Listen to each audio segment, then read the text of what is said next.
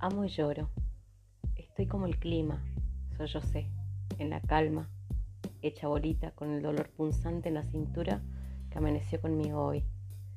Yo lloré casi un 90%, un 90 del día, mientras respondía mails, mientras diseñaba en Canva, mientras hablaba con amigas, mientras la vida jodía lo necesario para hacerme, hacerme entender. Hace unos días me suscribí a un newsletter que te manda un mensajito del universo tipeados, sí, el mundo 2.0. El mensaje de hoy cerraba con, amo la expresión de tu cara cuando decidís lanzar al aire la moneda, Candela. ¿Cómo sabe que estaba haciendo exactamente eso? Solo moví dos pavadas, dos ínfimas piezas, pensé, solo dos. Un MD de Instagram, dos mensajes de Airbnb, una reunión por Zoom.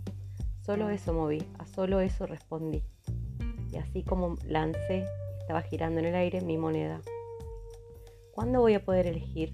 Me viene repicando en mi cerebro tambor que no para de recitarme que no estoy en sintonía con lo que quiero y que, como buena taurina, pisciana, para el corazón sea calibre hay que moverse. Ingenua. ¿Vos te pensás que solo con vos te pensás que con solo pensar basta? ¿Que con solo desearlo profundamente y no decirlo en voz alta no se comulga? ¿Todavía pensás que tus palabras no tienen el poder necesario para que tu mundo se te dé vueltas como un panqueque en una sartén recién comprada con teflón nuevo? La vida hoy se me deslizó suave por mi capa permeable, obvio, la luna en Pisces, ya sé. A veces me siento tan adulta que quiero atravesar como de pequeña y que nadie me rete. Que nadie me diga lo que tengo que hacer. Que solo darse la jeta contra la vereda sea la peor opción. Amo y lloro.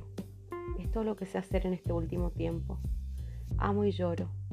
Lloro porque amo, pero crecer me duele, me reduele.